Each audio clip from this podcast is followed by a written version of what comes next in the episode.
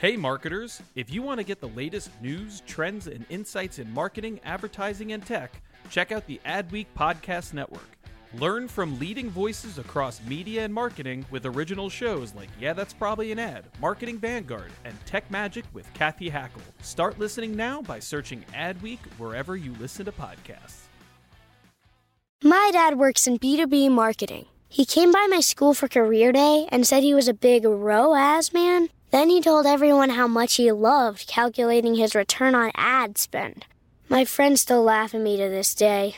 Not everyone gets B2B, but with LinkedIn, you'll be able to reach people who do. Get a $100 credit on your next ad campaign. Go to linkedin.com slash generate to claim your credit. That's linkedin.com slash generate. Terms and conditions apply. LinkedIn, the place to be, to be.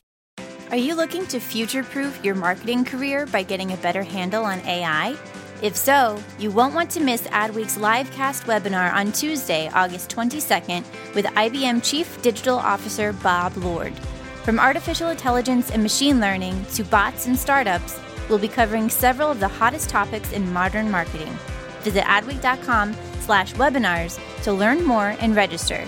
That's adweek.com slash webinars.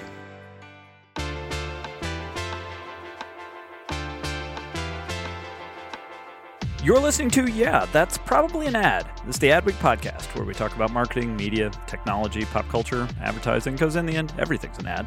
I'm David Griner. I'm an editor with adweek.com, and not here this week is Tim Nudd, our usual co host. Tim is on vacation, but super excited to welcome the panel that we do have.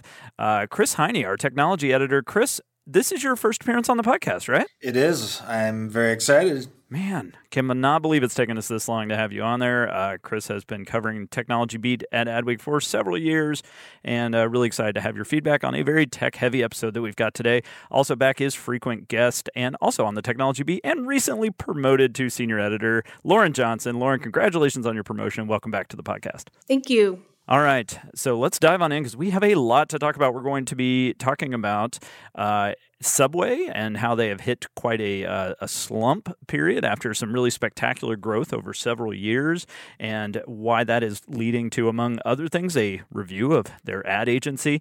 Uh, we're going to talk about some layoffs at Vice and what that means for that brand, and then some a really cool idea that Lyft just launched, uh, and uh, we're going to have a lot of fun with that one. We're going to talk, of course, about this week's ads worth watching, and then we're going to have a big chat about our next tech series that came out this week, uh, that began this week. It's going to involve multiple issues of the magazine, tons of stories.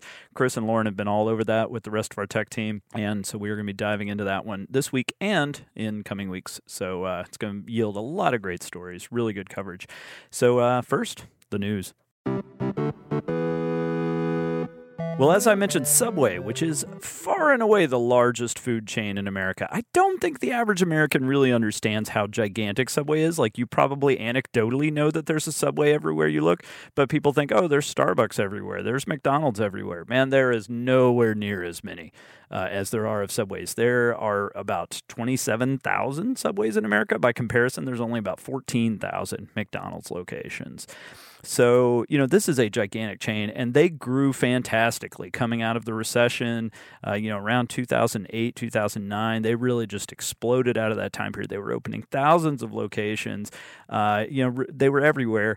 And then obviously their fortunes have turned a little bit in recent years. They haven't contracted too much. I mean, over like between 2014 2016, according to our article from Erik Oster, our agency writer, uh, he he says that they shrank about 350 net locations. Which, when you have 27,000, that's not a huge number, but they are not growing, and they're in a category that is growing, the sandwich uh, field. And so uh, they announced this week they are doing an agency review, uh, which means they're going to be looking for a new ad a new ad agency to handle their creative. Uh, they have been with well, they were with uh, an agency called uh, MMB uh, for quite a long time, for about 10 years. And then they switched uh, to, in 2015, they switched to BBDO. And then, like a year later, switched back and basically said, never mind. And they went to MMB. And then now the account is up for grabs again. They may even fold in their media. This is a brand that spends, geez, 100 million uh, uh, per quarter. so, you know, 400 million a year just in North America. Uh, so you know what's interesting is not so much that they're having a review for their agency. That's something Subway's done off and on over the years, uh, and a lot of and it's always high profile when they do. But what's interesting is why they're struggling. You know, they grew probably too aggressively. Uh, they're in a highly competitive market. We've written quite a bit about Arby's, and of course there's Quiznos, there's regional chains like McAllister's, all of which are growing, and then there's Jared, and that surely didn't help. Which of those, uh, Lauren? What, what do you think? What, what do you think is is Subway's kind of biggest issue at the moment, or is it something that's not even among those I just listed? Um, I would guess that it's more the the like other competition in the market. I think you know the Jared fiasco was certainly big when it happened and and everything else. Although Subway, I think, has taken a lot of steps to kind of uh, you know, remove Jared's obviously completely out of all of their marketing. They, have launched a couple other new, new things since then and stuff. So I, w- I would kind of chalk it up to just there being so many different sandwich chains and companies out there trying to do the same thing. It, it feels like they're also kind of the they feel like the low cost player in that space. Like like this is increasingly a quality play. Arby's is really playing up their quality. A lot of these chains are playing up quality, and Subway is still about hey, our food is cheap. Chris, do you do you feel like that has is not a message that's necessarily kind of kept its its uh, potency this many years after 2008? Yeah, I think that message does lose a lot of its oomph when there's so many other options. You know, like. Uh, Lauren alluded to in the marketplace. Um, we've all, well, I can speak for myself and most people I know. We've, I think we've all had Subway uh, many, many, many times.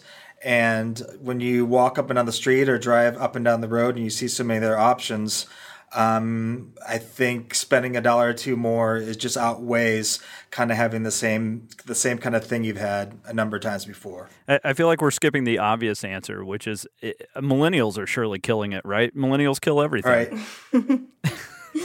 like this this week's headline was that they're killing the beer industry and right. you know chalk that up. I, I, saw there was a story going around uh, about margarine and how margarine sales are slumping. And and my friend tom logue who's a, uh, a, a researcher a surveyor he said was it millennials? Did they strike again? So surely they are to blame. I'm sure that, that we are we are within 48 hours of a business insider headline about how millennials are to blame for destroying subway. So keep an eye out for that. Uh, but for now, check out our article on adweek.com about the Subway review, and will be interesting to see which agencies end up being the finalists for that one. Uh, also, in kind of contraction news in a certain way, we've got Vice. So, Vice has about 3,000 people in its North American workforce. They announced they're laying off 60 or maybe more than 60 uh, as, a, as a shift to focus more on video this isn't necessarily as dramatic as a lot of uh, news operations saying they're going to shift to video because many of them aren't doing quite a, you know a lot. Vice has been doing a great deal of video. This is only two percent of their workforce, so not gigantic. Although it's very you know earth shattering if you are one of those sixty plus. But the real reason I wanted to talk about that is, two things. One is that Vice just got four hundred and fifty million dollars uh, from a private investment firm like a month ago. And then this soon after, they're announcing we're laying off people uh, to to shift to video. So this it's not like they lack the money; they just lack the passion for non-video content. And I, I, I, pulled a quote from Shane Smith, uh, Vice co founder, who said at the time of their investment, he said, This investment will allow us to build up the largest millennial video library in the world, enabling Vice to widen our offering to include news, food, music, fashion, art, travel, gaming, lifestyle, scripted, and feature films which is obviously, yeah, very video heavy. Um, what I wanted to talk to you two about is that we've seen this quite a bit. It's become among journalism circles uh, a bit of a dark joke. Is the pivot to video is like the justification for firing as many people as you feel like. Lauren, do you feel that this is a trend I mean, is is this a valid trend of news organizations and, and content organizations to say we got to go all in on video, and that means getting rid of a lot of our written content? Uh, do you think they're going to regret this decision a few years from now, or do you think that's probably the the, the right thing to do? I think um, there's a lot of other publications you could you could bring into this conversation about the pivot to video. Like Mashable is one that I think of that has some kind of deal with Turner, actually. Um, and then a couple weeks ago, there was some tweet going around that got um, that kind of went viral about Fox Sports ending all text articles, like a writer complaining about how he is basically unneeded at this point because literally everything is is video on their site now. Um, so I think it's it's kind of a indicative of a broader trend where uh, publishers are following money, which comes in the form of video advertising, um, and and putting a bigger emphasis on that than they were on text a couple years ago. Do you, Chris? Do you think that this is just kind of a and and I, you know we should be transparent that the three of us are uh, at our core we are written word journalists and we all have certainly done quite a bit of video. We are right now on a podcast, so you know that shows that we are not just all about the written word, but I, I feel like the upside of this is that yeah, while you're going to have your MTV News and a few of these others that you know, Fox Sports, uh, some of the examples Lauren gave, they are all pulling back and focusing on video. It feels like this is creating opportunities as well for others to create startups in this space. You know, to th- these giant conglomerates are leaning everything into video because that's where their programmatic ad revenue is. But I don't know. Is there an upside to this, Chris? For the publications that continue to invest in text based journalism? Um, I think so. I mean, the lesser the competition, the easier things get. And I think as people tend to point out here and there when these um, developments come along, and I, would argue it's almost a huge trend. I mean, Bleacher Reports, another uh, publication who has done this, um, there just seems to be a new notable publication making this move every uh, few months, if not every few weeks. And um, I think people still, in a lot of scenarios, prefer to read over watch because it sometimes is faster. It's uh, it's more um, accessible in terms of the bandwidth on, on their their smartphone, and and uh, you know you can't you can't catch up on news uh, via video when you're at a wedding or a graduation, but you sure can sneak in a read. Um, so there's there's advantages to text, and I think that you're right. I think the more competition that moves toward um, video and in the Fox scenario, which is extremely drastic, only video, the more it helps the publications that really focus on it. Well, I'm sure we will continue to hear the phrase pivot to video. You know, what's interesting is anecdotally for us, it's it, we are again, you know, it's kind of it's a tough story to talk about because it directly affects the industry that we are in and that pays our bills. But you know, Adweek has a great video team. We have great video content. Um, but as someone who looks at our analytics every single week and is constantly looking at our numbers, you know, the lion's share of attention and engagement is really around our written content. And yeah, we have video examples and case studies, and oftentimes we do compile those into videos. But, you know, our audience has certainly not shown this proclivity for only show me video. There, there's nothing that would make me say, like, we need to pivot to video and drop a third of our staff or anything like that. So, again, it's one of those where I, would say we're a pretty advanced publication in a lot of ways. Uh, you know, we certainly have not been slow to embrace, uh, you know, new ideas, new technology. But yeah, it's uh, so it is. Every time I hear that, I think it's just the difference between being a consumer publication and one that focuses on kind of more business minded people. You know, professionals uh, want, are willing to read a little more. You know, we're not necessarily a diversion uh, that like some of these uh, like the vices and and everybody else I don't know. It will be interesting. I'll play devil's advocate, and you know, concerns concerns these titles that we're talking about. I th- think what they must be discussing internally is the evergreen nature of video um, compared to text, and how you know, for the cost of creating a thirty second to three minute video um, that's interesting, uh, they probably feel like the long tail on that makes it more profitable than a tech story. Yeah, I was just going to say that I think Vice is a little bit of an outlier in this situation. There was a story, I don't know, maybe a year ago, maybe less than that, that the journal did about, you know, the, like Vice's rise in the TV and cable world, and it had all these like interesting anecdotes about how a cable a cable channel had always kind of been in the cards for Shane Smith. He wanted to always be on TV.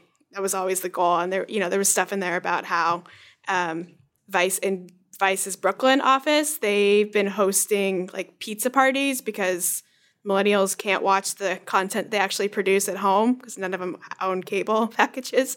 Uh, so they'll do stuff at, at the like watch parties at the office and that sort of thing. So I, I feel like video's always been where Vice has invested a bit more, and now you're seeing them um, get the you know big investments, and so they it seems like they're kind of pushing harder into making that actually happen. Well, we have talked subway sales slumps. We have talked Vice layoffs. Let's talk something positive. a truly wonderful change in the world that we can all get behind, which is that Lyft is testing out a taco mode that lets you uh, take a slight uh, detour on your ride to get a free Doritos Locos taco from Taco Bell uh, on on your ride. Chris, you wrote about this. Tell us uh, how this works. So, so at the moment, it's a it's a pretty small test that they're going to be running in in one or two markets, right? Yeah. So starting out in Orange County, California. Um, at the end of this month and uh, at the beginning of August, and it's slowly expanding um, throughout the country till the end of the year, and then I guess it's going to roll out nationwide um, in 2018. So everyone who is a Lyft user will see a, an icon on in the app, which will allow them to um, order their Lyft driver to, to go to the nearest Taco Bell, where they'll get a Doritos Locos taco, a, a single Doritos Locos taco, um, for free. And um, you know, I think the thinking here is it allows Lyft to um, appeal to a younger demographic, younger adult demographic, which is huge to the Taco Bell audience. And for Taco Bell, I, you know, they're always at the forefront of emerging tech compared to most brands. And this is just another example of that. And obviously, people at this service is going to be available, by the way, between 9 p.m. and 2 a.m. So obviously, young people coming home from the bar and uh, wanting to pull through a Taco Bell are going to want more than a single Doritos Locos taco. They'll probably end up spending six or seven dollars, which makes this a classic loss leader win potentially for Taco Bell. Yeah, it's hard to picture someone who's just like, man, I sure have the munchies. I'll go get one taco. Exactly. and I feel a little bad for these Lyft drivers because like these Dorito tacos, they're they're not neat. you know, this, is, this isn't like the this isn't the it's not like you get a free frappuccino that you can uh, sip in the back of your car. It's like here's this big dusty Dorito like mess for a drunk person to eat in the back of your car. so hopefully Lyft is uh, is getting quite a bit of money for this. Those drivers are going to need. Uh, vacuum, vacuum cleaners and air fresheners. That'll be their next brand deal. Is like partnering with uh, Dyson or something. to, right. Like, help these poor people who have to end their night vacuuming up lettuce and Dorito dust. Uh, well, that'll be a, a fun integration. Uh, do you guys think we're going to, you know, see more of this? I mean, this feels the specifics aside of the taco and, and all that, uh, you know, it just feels like this kind of integration is what we're going to be seeing a ton of in the coming years as this ride sharing apps continue to proliferate and compete with each other. Yeah, we were talking about that this morning briefly, and I think uh, the argument in that is that Lyft has leaned into this these types of branded in car experiences maybe a bit heavier than than Uber has uh, for for different reasons but I think it's something you're definitely going to see more of. Yeah, Lyft has taken on brand partnerships as a pure marketing platform where Uber with Uber Eats seems to be more in the delivery business for companies like, you know, potentially like Taco Bell. I know Lyft did a brand partnership with Delta earlier that also kind of underscores Lyft's aims to be a basically a digital marketing platform for the real world. What was their partnership with Delta? You know, basically i think uh, it's a rewards it's part of a rewards program. I, I i don't remember the exact specifics but i remember being wrapped around delta rewards. Oh, okay. Yeah i was just curious. Um, all right. Well uh, thank you for that. I definitely encourage everybody to check out uh, chris heine's article on adweek.com about the taco mode that you will soon be able to activate on your Lyft or if you're in orange county uh, sooner than the rest of us. Uh, but now it's time for us to talk about this week's ads worth watching all right. Well, Tim is out this week. Our creative editor, Tim Nudd, is on vacation, so it falls on me to select uh, this week's ads worth watching. Uh, one uh, was incredibly easy to select because to me it was one of the most powerful ads of the year. Uh, this is a basically it's a P&G spot, but it's for an initiative that was created back in uh, wow, it's I want to say 2006. It's it's over a decade old.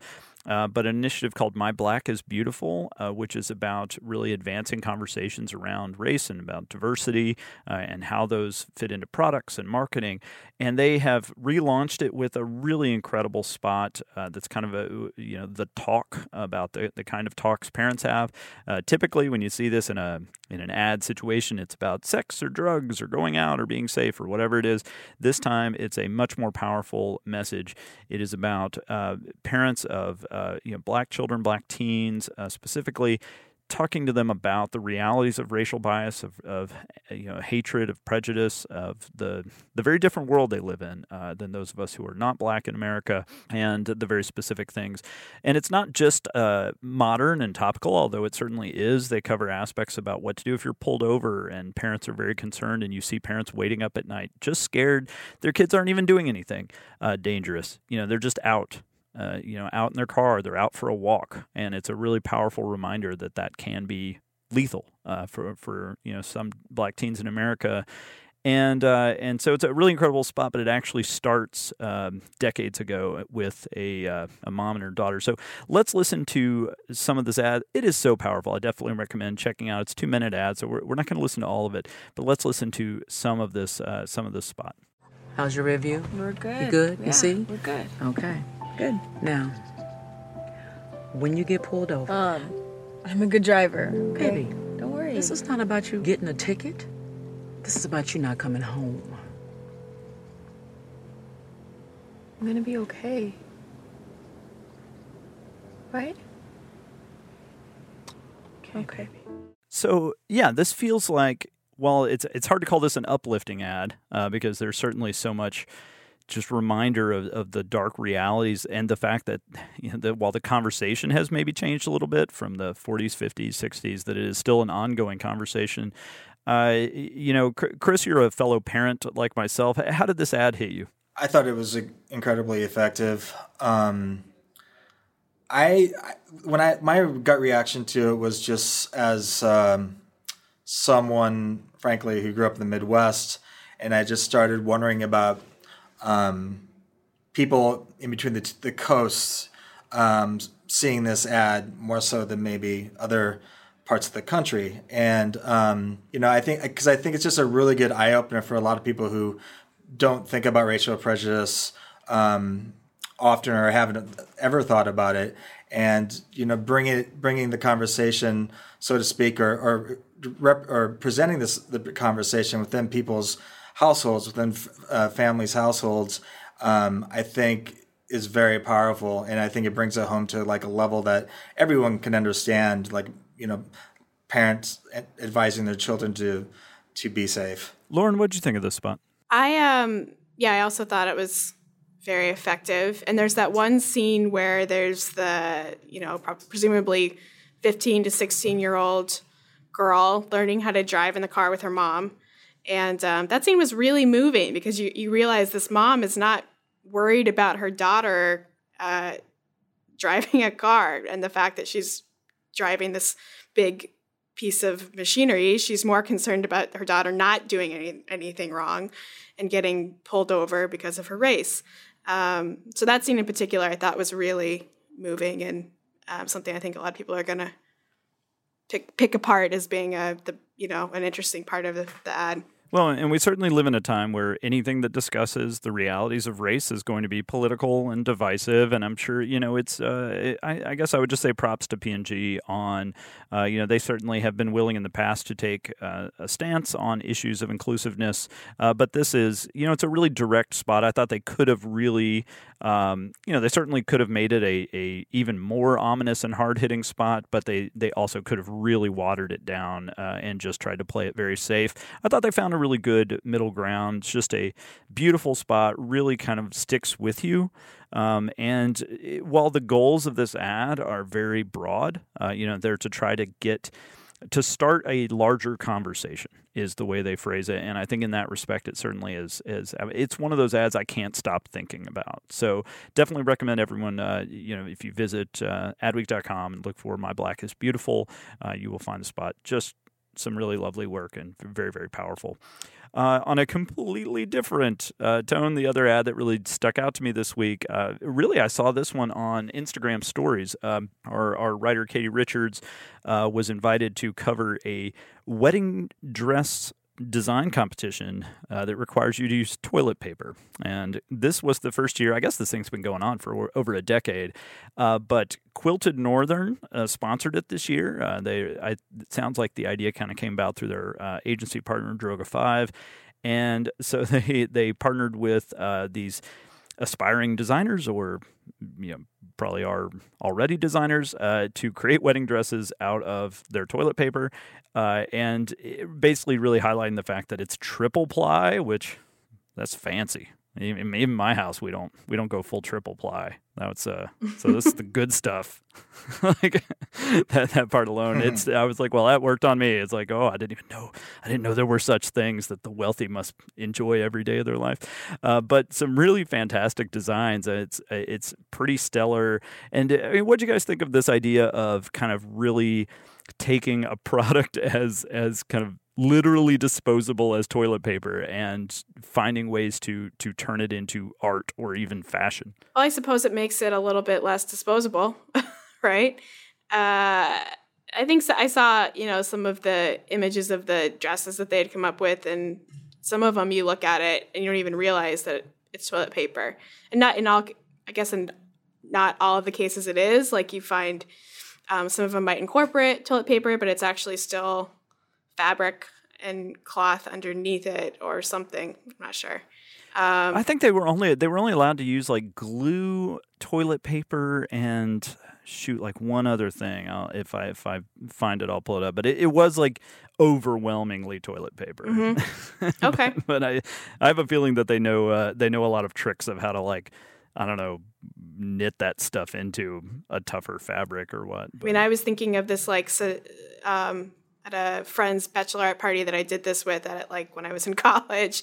Like it's a, much more advanced than uh, I think the average person would be able to pull off. Well, the uh, you know it's always interesting to me to see, especially in this era of Instagram stories, Snapchat stories. This is something that marketers are still trying to get their head around of, of how to really take advantage of stories. Uh, you know, you, you certainly see a lot more sponsored stories. Uh, you know, Lord knows I do in in you know Instagram and Snapchat, uh, but you know, Lauren, it feels like this is kind of the perfect example of how you can uh, build content that really plays well with in this culture where every app now has stories.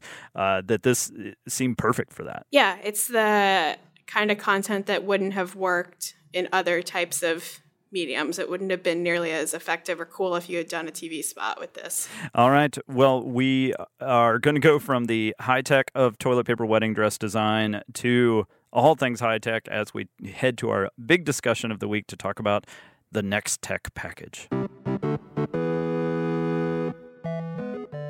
All right, as I mentioned at the top of the show, uh, this week's cover story was the first of uh, a very large content package we're doing called Next Tech. It's going to involve another issue as well, which we will be back to talk. And I'm sure one of, not both of you, will be back to talk about it as well.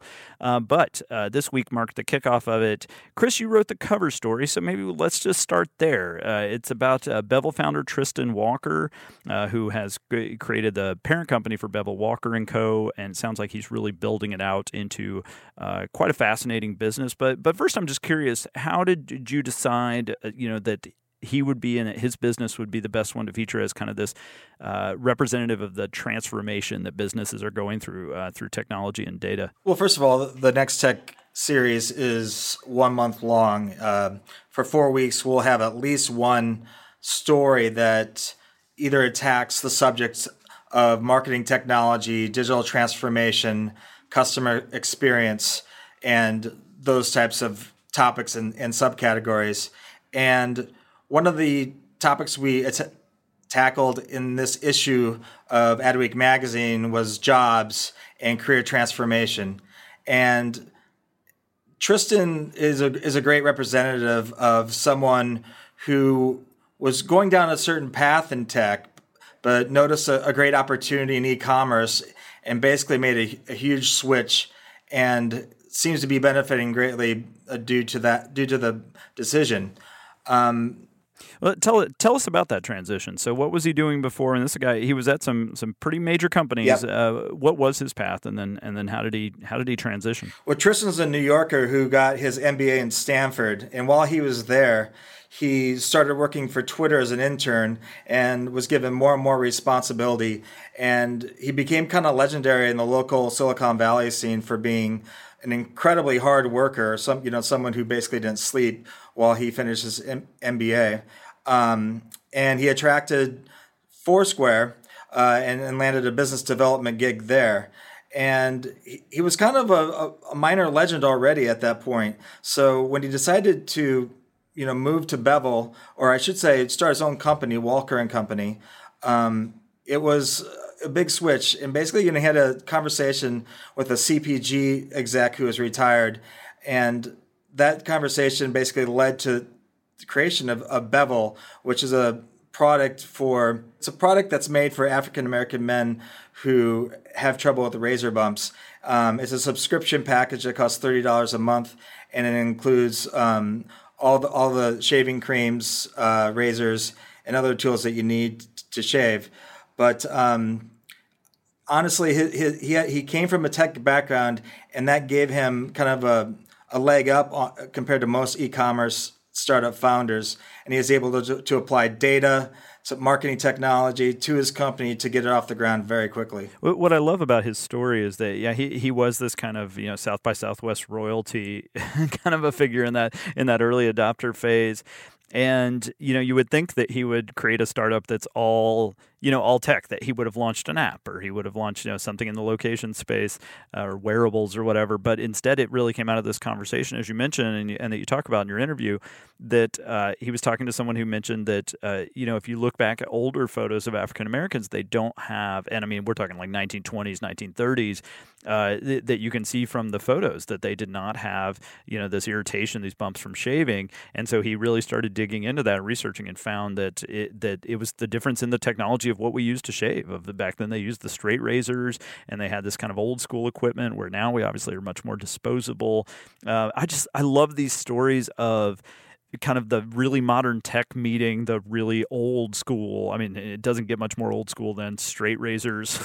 you know, the bridging those two worlds. Yeah, it's it, it's it's uh, it's really perfect. I mean, the fact that you know he, he's been able to grow his business uh, by 200% year over year, and they expect to grow up by 300% this year, I think uh, speaks to the, the quality of the you know the products and the thoughtfulness of the products and the product development that they put in. Uh, you know, it seems like data is really baked into everything they do. But you also asked him about kind of one of the biggest topics in uh, digital marketing right now, which is marketing cloud and which one you're going to sign up with and which you know which of these big players. But they went a very different route. What what are they doing? They built their own custom cloud internally, and uh, he's got.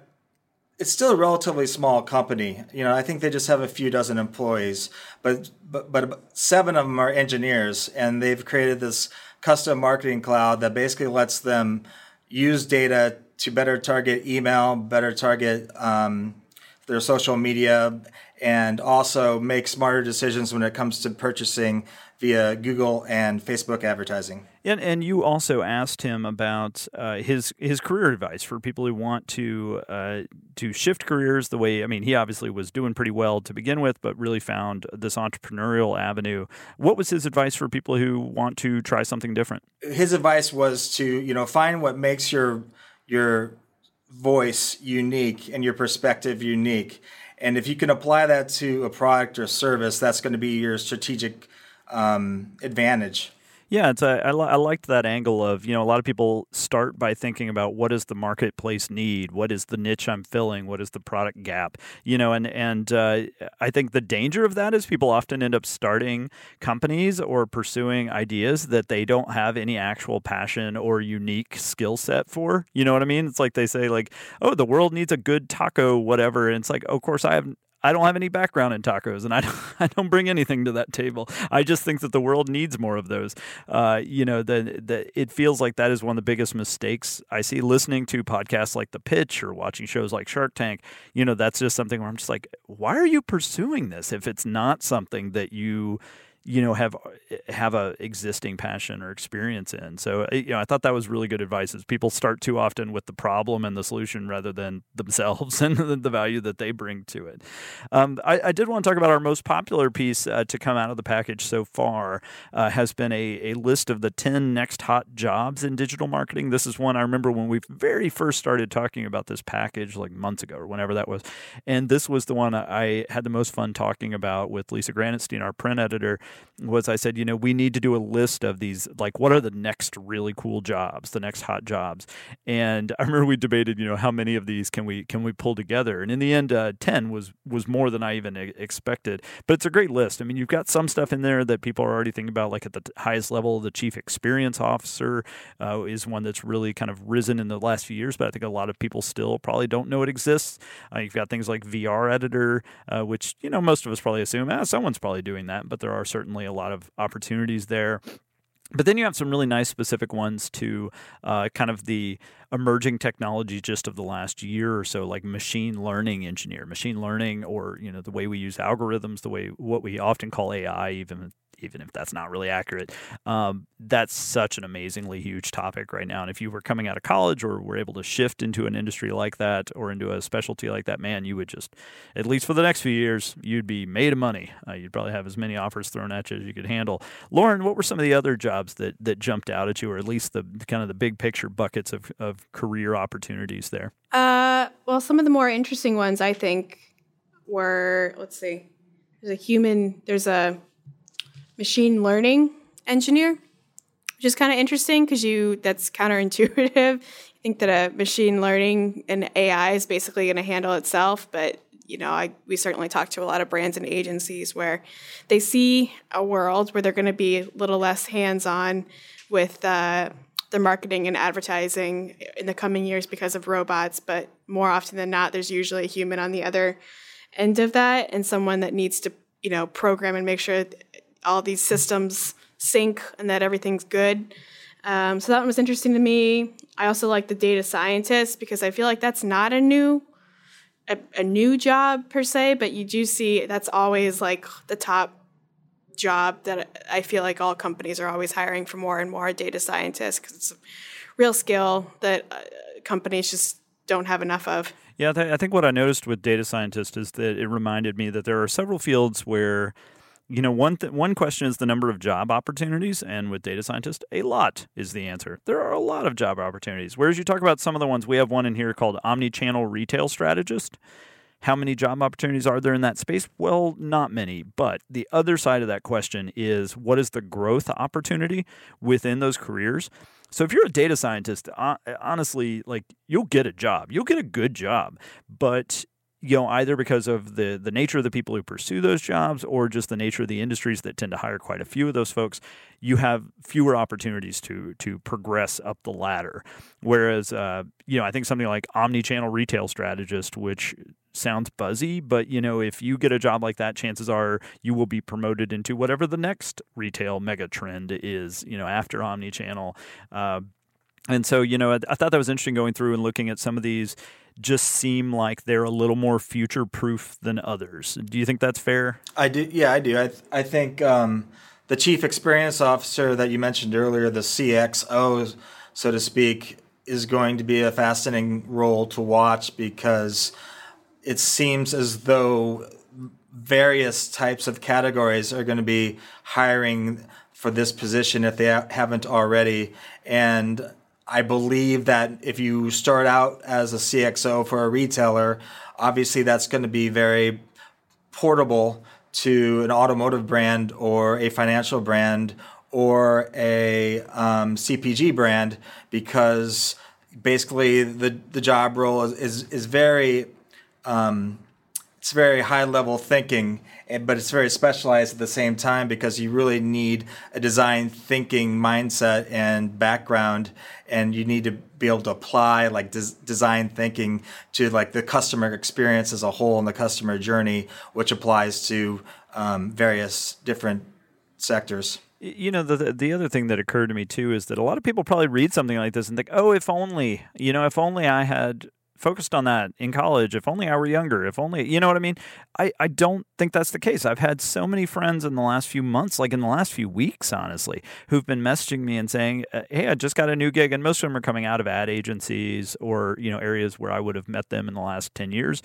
And they are all getting jobs at VR uh, you know studios, AR uh, companies, uh, you know these these fields. It's not like you have to have been focused on this as an undergraduate or whatever. You know, you can definitely pivot. And and I think to me part of that is just recognizing kind of going back to Tristan's point uh, in our profile with him is recognizing the skill and the value that you bring. Like the value is not necessarily that you are an expert in like one of the positions is hologram retail display designer.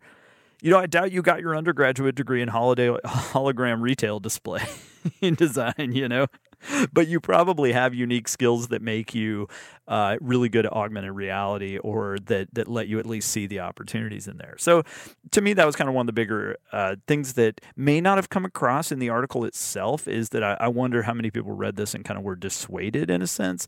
But that's why I like that at the end we did kind of shift the focus of the article to uh, to talk about changing careers. Uh, and that was really kind of the whole point of this package, really, is to help people see the opportunities ahead for their industries, but also for themselves. And so, uh, uh, Lauren, you got to talk to Sarah Epps at Facebook. Uh, about this very specific topic. So, what did she have to say about kind of what she was doing before, and then where she ended up, and and uh, and what what sparked that transition for her? What I think is interesting is she said she's always had um, an interest in technology. She was just co- she was in it from a different uh, angle when she was an analyst at Forrest, Forrester, and more or less like covering the the companies and and how how all of it um, works without actually being physically you know involved in any of it.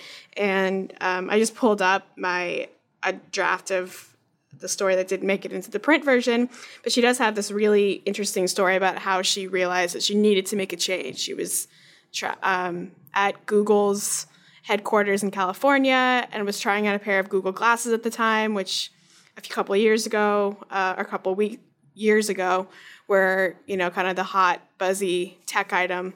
And she says i was trying on these glasses and it was simultaneously delightful and horrifying. And that's when she kind of realized that um, there was a bigger opportunity for her to actually be involved in building some of this technology versus just covering it and um, she's had a few different roles at facebook since making the leap from forrester um, but i think one of the main things i took away from our conversation is like at Forrester as an analyst, a lot of her job was very, um, you know, on her. She was on her own for a lot of it, which makes sense. If you're an analyst, you're you know you're covering different areas and are very much like focused on your own goals, which is definitely not the case at Facebook. Uh, her point was that like you, can, you can't do anything at Facebook alone. Um, she can't la- obviously can't launch any kind of product product alone there's very very little that isn't collaborative uh, at her job. So that was kind of an interesting point that she made about you know the, the major differences between the two jobs. Yeah, yeah, that's you know that's something you just never really think about when you're an analyst or researcher. Any of those, you know, man, those are very isolated roles, and uh, I, have seen people make that transition very effectively, as I'm sure Sarah has, uh, and then I've seen people who really, who you know, they get either promoted into a role that requires a lot more collaboration, or they get thrown into a new culture of going somewhere like uh, Facebook. You know, it's it's. I've had a bunch of friends get hired by Facebook over the years. I mean, not a bunch, but a handful and it really their experience there really depends on kind of where they were coming from because man it is it sounds like a crazy experience. But if you love you know just kind of this open collaboration and and you know always innovating and always like playing off each other's ideas and being surrounded by other geniuses uh, it's it's probably a pretty amazing place to work. And if that if you're if you're uh, introvert as a lot of obviously developers uh, are eh, i'm sure it's uh, it's a challenge. Uh, but uh, definitely recommend everyone check out our guide to the 10 next hot jobs in digital marketing. It's a really fun read. Uh, and we've got so much more uh, coming up in this space. Uh, I guess, uh, Chris, what can you tell us about the next issue of, of Next Tech without without giving away too much. I mean, what what kind of topics are we going to be covering in the in the next issue? In the next issue uh, of Adweek magazine on August seventh, we'll be focusing a lot on artificial intelligence and, uh, in particular, AI voice and the huge impact it's going to have on both the com- the e-commerce space as well as the um, offline retail space as well as the data targeting space. It's it's it's really a, a fascinating quote unquote now subject, and uh, we look forward to. Uh, to the fruits of our labor when it comes to that story. Well, we will uh, definitely have, uh, if not both of you back on, certainly I'm sure we'll have at least one of you back on and uh, maybe rotate in. Uh, Marty, our other tech writer, has been working really hard on this uh, and uh, definitely recommend It's just a great time if you are into tech and transformation of the marketing industry and career transformation. definitely want to check out this package. So just Google Adweek Next Tech and you will find all of it. so there's a, there's a whole easy landing page to see all those articles articles. So, uh, yeah, thank you both for, for coming on to talk about that. I want to remind everybody you can drop us an email anytime. We're at podcast at adweek.com. It's podcast at adweek.com. You can find me pretty easily. I'm on Twitter at uh, Griner, G R I N E R, on Twitter. That's uh, pretty easy. And Adweek, of course, you can hit us on there too. Uh, but uh, yeah, we love hearing from you. Uh, as Chris mentioned, we've got part two of our Next Tech series coming soon. We've also got a special package on marketing to millennial parents, uh, which I'm really excited about. That's going to be a great one. And uh, yeah, so a lot of fun stuff coming up. Keep an eye on adweek.com and on the magazine. Our theme music is by Home. This episode was produced by Kristina Monllos. And please take a minute, if you have not, to uh, leave us a review on iTunes, Google Play, Stitcher, wherever you get your podcasts. Those reviews mean a lot to us personally, but they also help new listeners discover the podcast. Thank you to all of you who have left reviews. We love them, we love reading about them. And uh, we will be back next week to talk about lots more. So we will talk to you then. Don't forget to join Adweek's livecast webinar about the potential of AI in your marketing career. IBM Chief Digital Officer Bob Lord will walk us through the practical ways that bots and machine learning are reshaping the marketing world. The webinar is Tuesday, August 22nd, and you won't want to miss it. So visit adweek.com slash webinars to learn more and register. That's adweek.com slash webinars.